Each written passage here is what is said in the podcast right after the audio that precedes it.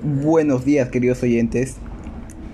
En esta ocasión les voy a hablar sobre el Estado, nación y territorio.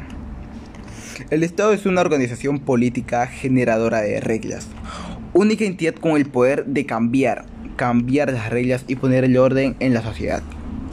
Ahora hablemos de nuestro caso. El Estado peruano, un Estado democrático, social, independiente y soberana, con una población llena de cultura, creencias, tradiciones y demás, lo que nos hace únicos además de una historia muy diversa, la que define nuestro territorio.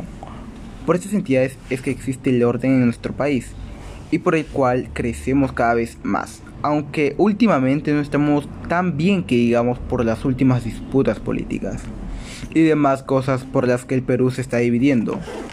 Unos van por la presidenta de Fuerza Popular Keiko Fujimori y del otro lado está Pedro Castillo que ya se está coronando ganador de las elecciones por una diferencia de más de 4.000 votos. Los antifujimoristas ya cerraron la puerta del palacio y el gobierno a Keiko Fujimori en el balotaje de 2011 y 2016 ante Ollanta Humala y Pedro Kuczynski, respectivamente.